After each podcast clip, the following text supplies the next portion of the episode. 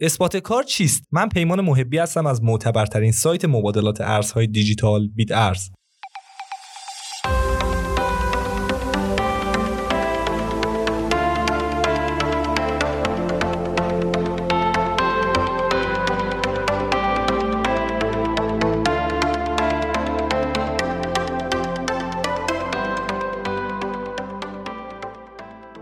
بیاین یک بازی انجام بدیم. من یک عدد رو به شما نشون میدم و شما یک جفت تاس بندازین. تا جمع دو عدد نشون داده شده روی تاس ها با عددی که من نشون دادم برابر بشه. حالا اجازه بدین افراد بیشتری به بازی اضافه کنیم. کسی که اولین جفت تاس صحیح رو رو کنه برنده میشه. چگونگی عملکرد اثبات کار در بیت کوین اینجوریه.